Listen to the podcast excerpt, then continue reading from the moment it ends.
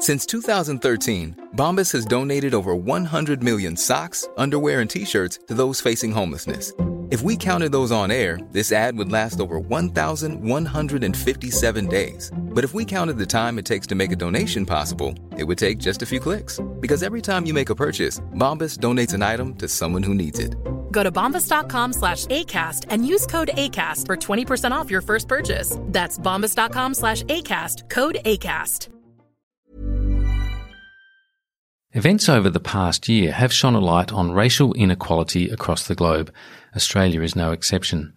This nation's journey towards a more just, equitable and reconciled identity still has a long way to go. With that in mind, and in a spirit of reconciliation, we acknowledge the traditional custodians of country throughout Australia and their connections to land, sea and community. We pay our respects to elders past, present and emerging and extend that respect to all Aboriginal and Torres Strait Islander people today. I asked the Prime Minister, how good is Australia? Please explain. Life is changing in Australia. Because the pub is shut. Sucked in, fellas. I actually find it gobsmacking. I will call it a personal nightmare. Tell the Prime Minister to go and get. It is changing all around the world. I accept your nomination. The authority is total. And I rejected that approach. It's all about acknowledging how far we've come. He's all tip and no iceberg. Like a really scary wooden puppet. He was drunk. That's not true. Not now, not ever. You're a classic space invader. A social climbing sycophant. You should be ashamed of yourselves. Oh, fair shake of the sauce bottle, mate. Taste of democracy. Very good. Welcome to Democracy Sausage. I'm Virginia Marshall, and I've temporarily taken over the tongs for Mark Kenny. So, what do I do? Well, lately I've been researching a whole range of issues that deal with the rights of nature, continuing my work as the leading scholar on Aboriginal and Torres Strait Islander water rights and sea rights, and also really looking into an understanding for researchers using Indigenous knowledge and the ethics around those issues. And I'm also the inaugural ANU postdoctoral Indigenous Fellow at the School of Regulation and Global Governance and the Fenner School of Environment and Society at the ANU. I'm a Wiradjuri Nyemba woman from New South Wales and very keen to talk with uh, very interesting and amazing people in our community there are many, and as we know, today's guest is going to be a very special conversation. Democracy Sausage is produced by the Crawford School of Public Policy and the Australian Studies Institute at the School of Politics and International Relations at the Australian National University. So today we're going to have uh, an interesting guest on the podcast, and we're going to have a yarn with Peter Yu. And we'll be talking about a whole range of issues, uh, such as Peter's incredible advocacy over his life and his lifetime as a Yawuru man, and what that means to him, and, and the meaning of country, and also exploring some of the issues that he's now tackling, which is uh, really leading a First Nations uh, body, a hub, which is really essential for Aboriginal and Torres Strait Islander people. And we're going to find out why that is and what is there yet to be done?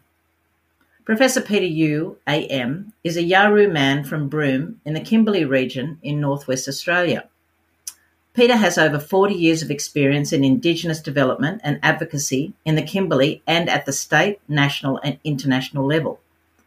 Peter is a key negotiator on behalf of the Yawuru native title holders with the Western Australian State Government over the 2010 Yawuru Native Title Agreement, and also, Peter is the current and inaugural Vice President First Nations at the Australian National University. Now is a time to have a yarn with Peter and let's get chatting. Hi, Peter. Welcome to Democracy Sausage. Hi, Vienna. Virginia, uh, thanks for inviting me. Oh, it's a pleasure. And, and really, uh, it's also an honour because sitting with uh, such a, an amazing person that has had and fulfilled so many different roles over your lifetime. I guess what most people um, sitting here in their comfy chair today would like to know what's the meaning of country mean to you? You know, your earliest memory of understanding yourself as a, a Yawuru person and the environment around you. When do you have that recollection? Clearly, there's an in, inbuilt and inherent understanding where you're born, on your country, who people are, what you do. But I think for a lot of us growing up in a post colonial environment, there's also a degree of confusion because of the particular legislative and regulatory kind of regime, racist regime that governs you and your family's life. I mean, you know, where I come from, I'm from Broome, which is, um, you can tell by my by my surname. My mother is Yawuru. My father, you know, was a Chinese pearl diver coming to work in Broome like many Asian indentured labour before and after the Second World War.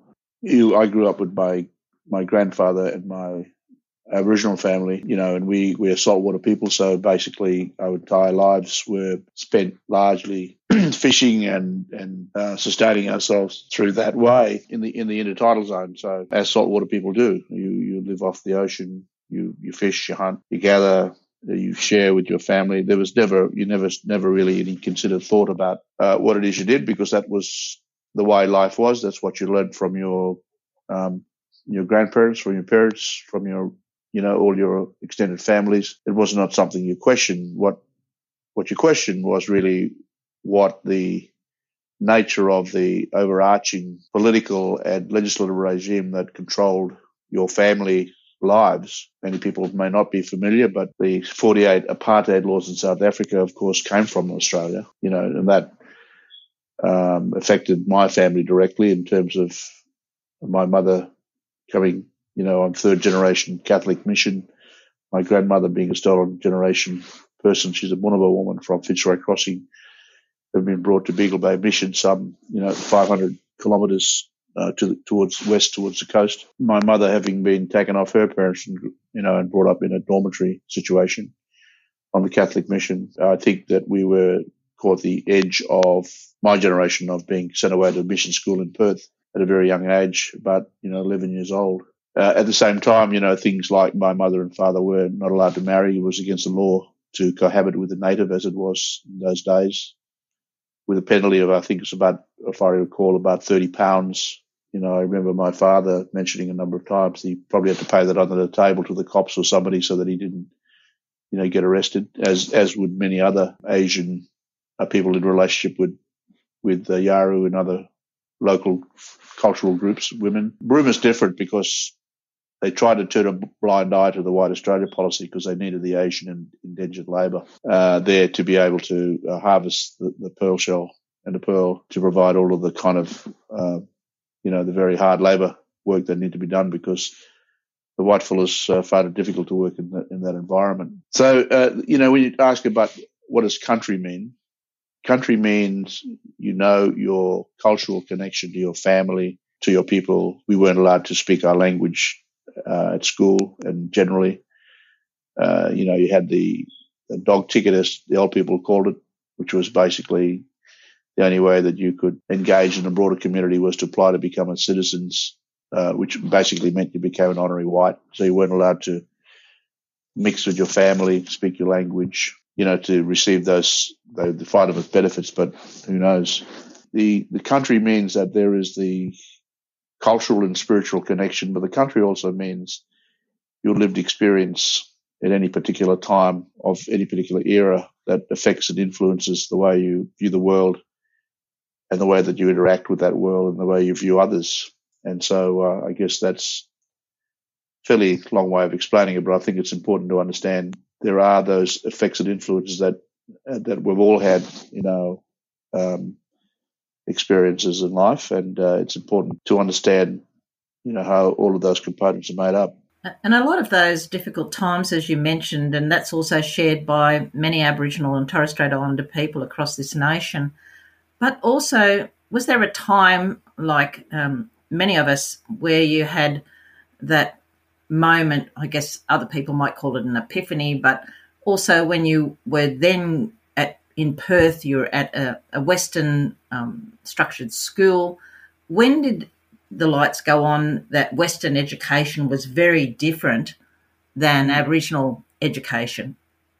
Well, it's a strange uh, experience. Uh, I, I, don't know because, um, you know, I think we, we, I was educated by the Catholics. You know, first of all by the Catholic nuns, Saint John of God nuns, and then later on by the uh, Christian Brothers. And in the middle of that, you had the German Catholic Order of Priests, the, who who ran the missions in the Kimberleys and, and in, in the South, the Pallottine Order. So it was uh, obviously a bit confusing, but um, it was a hard thing to focus in on on the value of education because growing up in, in my small community in Broome, um, because you were so indoctrinated in the church, it, it so dominated your life, uh, both not just when you're at school, but uh, also uh, in every aspect of it. Imagine being at a very young age, you know, racing each other to to dress up in skirts to serve on the on the altar for mass, and going to mass, you know, three times a day, you know, um, at times, it, it, it has a real impact and effect on you. The nuns, I think, provided us with a very good education base. I think going to Perth had its different dynamics and struggle because we were exposed. Growing up in, in Broome, you kind of uh, protected it a bit because you live in your own environment, whatever the nature of the, the relationships then, which we were too young to fully appreciate or understand. But once you go to Perth, you're confronted fully with the racism that you have to deal with, uh, and particularly in the schoolyard and the classroom. And so you you spend your life growing through high school defending yourself, being find, fighting off the intimidation from the teachers to other students uh, to people you interact with outside uh, in that because uh, you have a very closeted and very closed environment living on the mission um, where you're not allowed to mix socially outside. It was kind of like the uh, the bastion of the the kind of assimilationist structure that um, tried to tell you you know, that we were somehow better than our own countrymen. And they tried to restrict our engagement with other Aboriginal people. Um, you know, they tried to basically turn us into, we used to call it the school for super niggers because there was special deportment classes, there was, you know, elocution lessons, there was ballroom dancing, there was all kinds of things trying to turn us into little whitefellas. And, and, and of course, it was a very strict and deliberate regime. There's no doubt about it. And that you can imagine for a young black kid coming from a small town in the bush, as it was then, extremely traumatizing and challenging. So you, didn't appreciate the value of education. Yet, you know, I, I, can recall at year seven at primary school in, in Broome, the nuns teaching us Shakespeare. You know, we did Merchant of Venice and had to present that as a school play to the to the whole community in Broome at the end of the year. But that's something I do remember quite vividly. We were actually learning things. We we were um, that type of education that was provided to us by the uh, St John of God nuns had a real sense of purpose and value. Because we were comfortable in our community, we were living at home, going to school in the daytime. We could, you know, and after school you play with your mates, and on the weekends you go fishing and hunting with your family they were kind of natural things. But when you're taken out of that environment and you go to high school in Perth and then you're in this, you know, base position dealing with uh, racism uh, at every turn, you don't measure the value of education. So I didn't, you know, I'd never really had a good education. I didn't even really finish year 12 in some ways. It's harder afterwards to learn to value it when you realize the limitations of not being able to do things you want to do uh, after you have a more wider life experience. And do you think that that gave you the fire in your belly in your 20s and 30s that really made you the advocate that you are today? I was really lucky because I did, I sort of did my apprenticeship at Bush with senior people who, after I left high school, I came back home, but I went back to Perth, but then trying to find a job. And then that was another uh, disappointment where you couldn't get a job because you were black. There was a lot of jobs around. I suppose in some ways the advantage of the, the irony of it all is that you, you don't get a job and you wait a long time to get one. And the people who give you that job are usually going to be more than not, often than not, probably decent and good people. So therefore, you're probably lucky not to get those other kinds of jobs where uh, you had to work in a very difficult uh, situation because you know Perth and Western Australia, you know, uh, was and to some extent is you know a, a, a, racist place.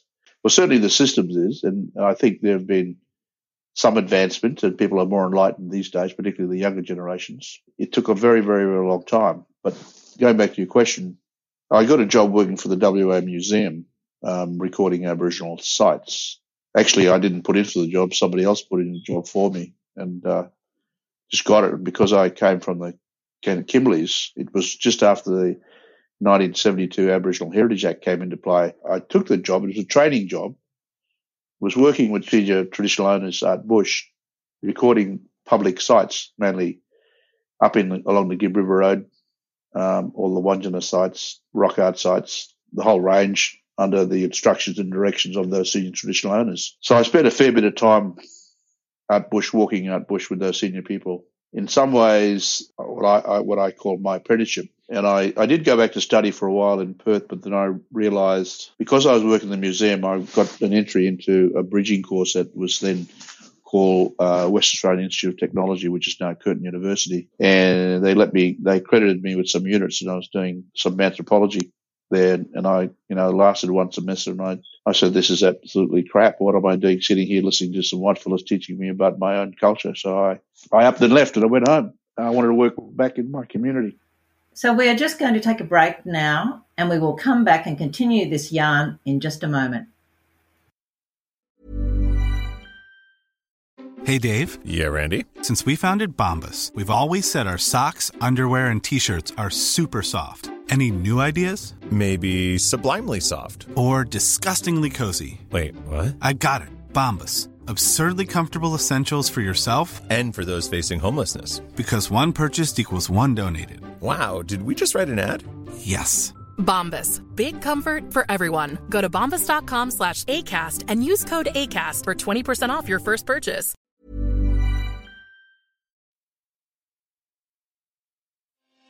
Hi, I'm Sharon Bessell. Policy Forum Pod is the podcast for those who want to dig a little deeper into the policy challenges facing Australia and its region. Each week, we bring together expert analysis to tackle the big issues facing our region and to propose policy solutions. It's insightful, it's positive, and it's always fun. Policy Forum Pod is out every Friday.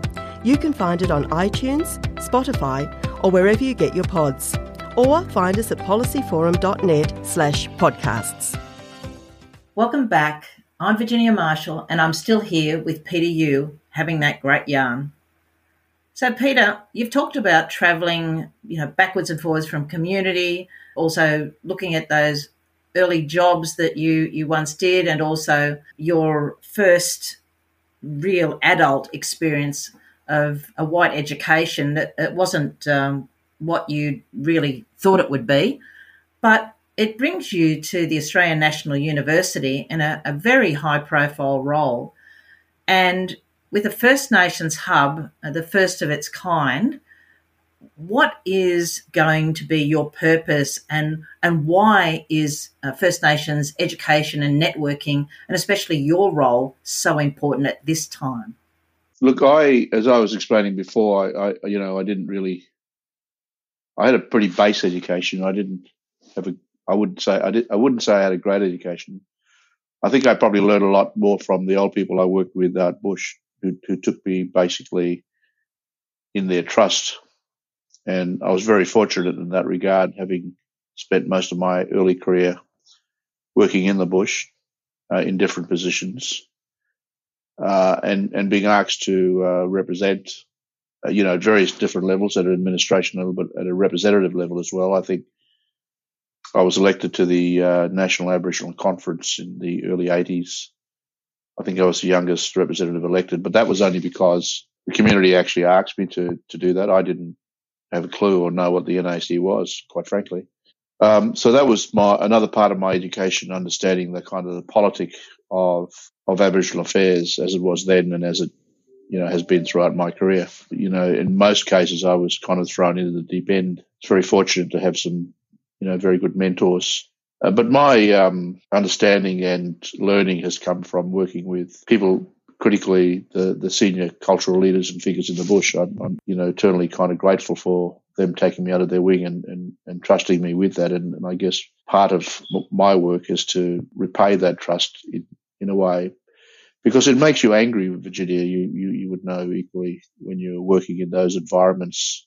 You know, and mine was in the post uh, pastoral award wages era in in the early 70s and taking people back on country and being confronted physically with uh, obstruction from pastoralists and from miners, literally uh, in very threatening kind of situations, taking people back away from uh, the small towns, be it Fitzroy or Halls Creek or Derby or Broome or Kununurra Wyndham, getting people back onto country in those early days. For a young person, you, you can't not understand from an education point of view how much you learn and how much you begin to understand the complete nuances of the public policy framework and in politic intentions of governments in trying to continue the subjugation and deny community the the equity and the rights deserved after such a long uh, terrible history of marginalisation and dispossession that we've suffered. It so it, it becomes ingrained in you. It makes you very angry as a young person. You want to lash out. You want to be able to get very passionate and emotional about things. And I think age, you know, like everybody else, tempers that to the extent where you think more strategically about how you confront those issues. I was um, surprised actually coming to the ANU. I was uh, approached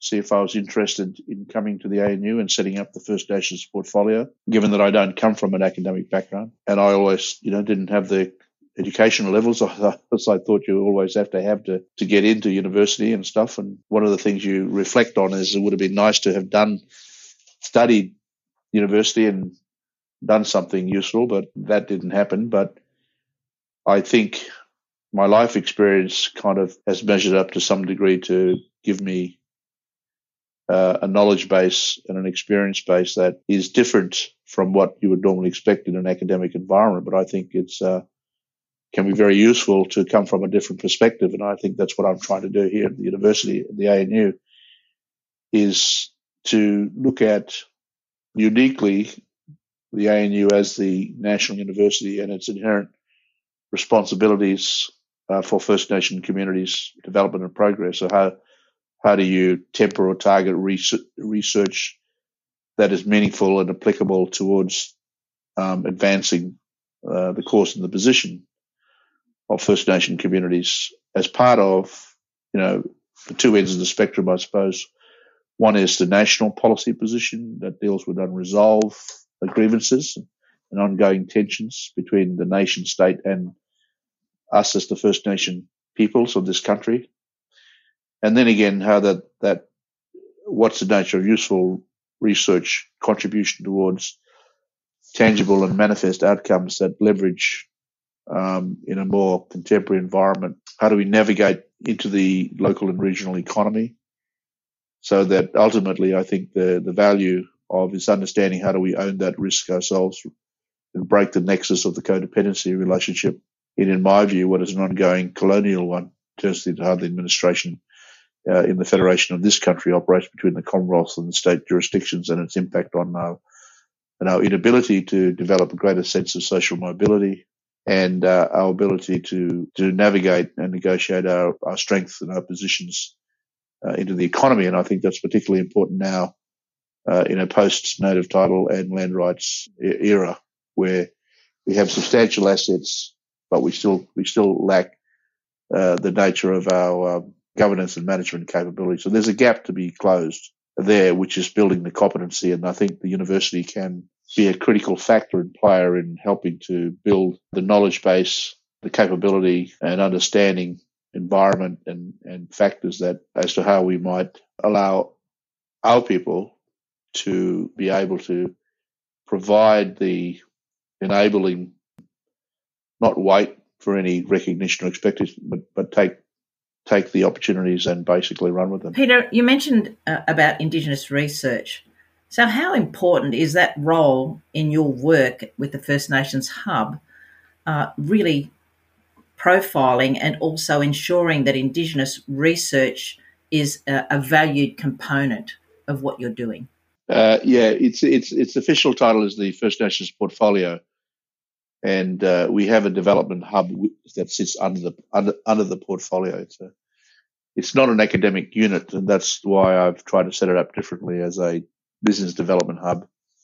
And there will be a learning and teaching hub that is towards uh, working towards embedding the uh, Aboriginal studies curriculum and, and support for teaching of Aboriginal studies um, it, across the campus at ANU. But research is critical. One of the reasons I uh, decided to come and work at the ANU is I'd heard this is fairly simplistic, I know, but uh, in the in the in the mid '80s when um, Paul Keating and Bob Hawke introduced those fiscal reforms, taxation reforms, and and floated the Australian dollar, that a lot of that work was done by the advice that came from senior economists in the ANU working, and others would, but I heard came from the ANU working with the uh, finance department and treasury uh, in terms of um, providing the analysis and the kind of um, uh, the, the, the substantive kind of reasoning and justifications and and and obviously they would have come from research and experience and knowledge of people in that space. But it provided government with the kind of reasoning and justification to make those important reforms. And I thought, well, if the ANU can do that, which altered the entire nature of the fiscal uh, regulatory kind of regime in finance uh, in Australia, surely the ANU can also do that for us as Aboriginal and Torres Strait Islander people. That we've got economists, there are lawyers, there are uh, social scientists, uh, there are a whole range of subject matter experts across the university that do this research. And I thought, well, why couldn't they do that for us? Why couldn't they look at the question of compensation for Aboriginal people? Why couldn't they look at the question of agreement making? Why couldn't they look at the question of representation and mandate? Why couldn't they look at the question of the way that enhances the relationship but is inherently around nation building uh, in the way that we manifestly deliver the kind of equity and the justice that's required in this country that we continue to evade us, you know, because the bottom line position in the political relationship is always how do we deny or stop Aboriginal people from attaining, you know, the equity and the justice so deserved. In answer to your question about research and its capacity to do things, that's not beyond us. Uh, and as a national university, in my own personal view, we have an inherent responsibility to promote uh, those kinds of issues. On the other hand, you know, you've got to navigate this question of academic freedom um, about the individual researcher's interests and academics' interests in terms of their particular discipline or their interest as to how they go about that. But I, I think, to me, there's a sense of economic independence. There's the sense of duty of care. What are you doing research for? You know, you're doing research for your own benefit and growth and education and job prospects. That's all legitimate. There's nothing wrong with that. But I also think that uh, there is a, a, duty of care in respect to the what are you giving back to the community? What are, what are you? How is this enhancing the nature of how we, uh, as a society, can better ourselves, improve our circumstances, learn to understand our own experiences, and and to be able to you know, generate a, a, greater return for that investment. See, because in the ANU, you know, in, in 19, 1946 when it was established, everybody knows it was established as part of the post-war reconstruction uh, endeavour by the government and by people like Nugget Coombs and others. It was looking at uh, industry, you know, manufacturing, looking at uh, science and technology but now, 75 years later, in, a, in the year of our 75th anniversary in the ANU, uh, we've achieved a lot in that direction. Uh, the ANU is the, the number one research institution in the country. But we've, we, if you were to look at this from a kind of post or emerging COVID uh, environment, a lot has moved away from those industry based and manufacturing based type of stuff. I mean, that's still important. Engineering is still important, but obviously it's much more high tech these days. But people are looking more at health and well being. People are looking about societal transformative issues. And I think that this is where the, you know, the, the, the, era is to make some leaps and bounds in research that gives us a better definition of where we sit within this because, you know, we're all challenged by climate change. We all are trying to understand what our position is here, but we, and, and there's a, a huge debate going on of racism you know, Black Lives Matter internally in Australia, the whole, you know, why is it left to the sporting codes to raise and promote the issue of racism and try and deal with that? Why isn't that a government responsibility? You know, and so I think we've now moved into a, an era where research is is critically more important now for us, and I think uh, what we haven't really done is understand the nature of the importance of data in research uh, and how that uh, can deliver real uh, reform and change. And that's a brilliant way to ask the last question in our yarn, Peter. And drawing on the strengths as you have through your whole life uh, of community, of cultural bosses providing that strength and understanding what do you see is the most important thing for an Aboriginal and Torres Strait Islander person considering going to uh, further education, such as university? Well, I know, well, this is a generalisation, but I, I think I know most of our young fellows coming through would say they want to, you know, have a successful career but I think primarily what they would be saying is, I want to give back and help my people. It's a way because I, I, you know, being black in this country, you can't help but think and do that. That's just a you can't help but be political because that's that's just the makeup of our our history and our experience in colonization.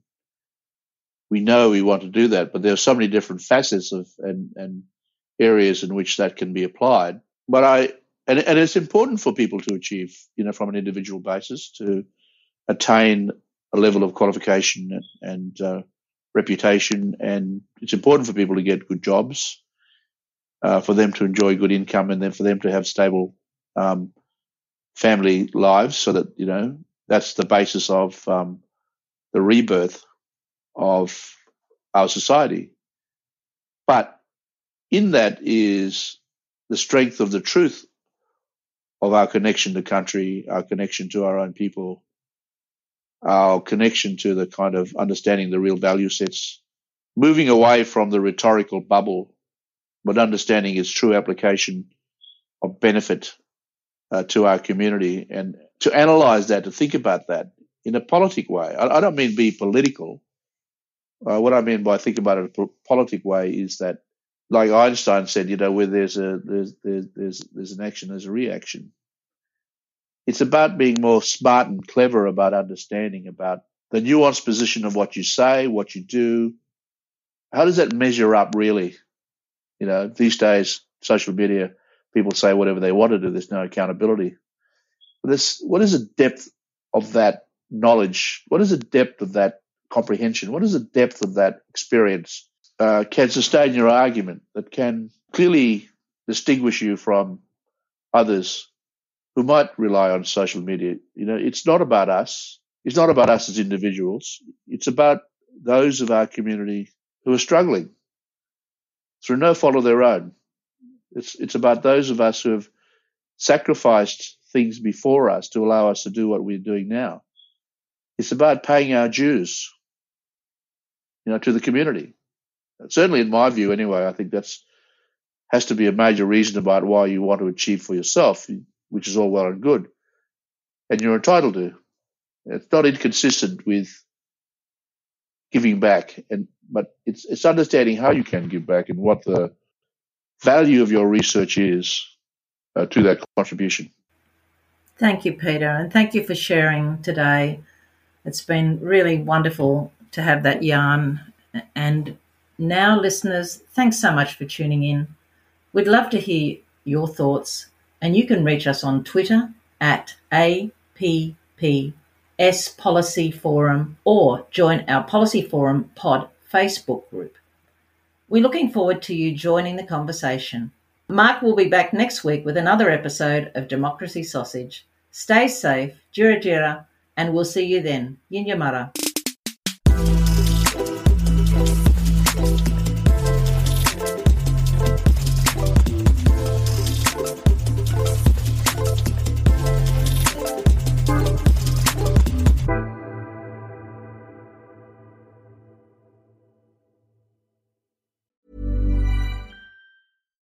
When you need mealtime inspiration, it's worth shopping Kroger, where you'll find over 30,000 mouthwatering choices that excite your inner foodie. And no matter what tasty choice you make, you'll enjoy our everyday low prices, plus extra ways to save, like digital coupons worth over $600 each week. You can also save up to $1 off per gallon at the pump with fuel points. More savings and more inspiring flavors make shopping Kroger worth it every time. Kroger, fresh for everyone. Fuel restrictions apply.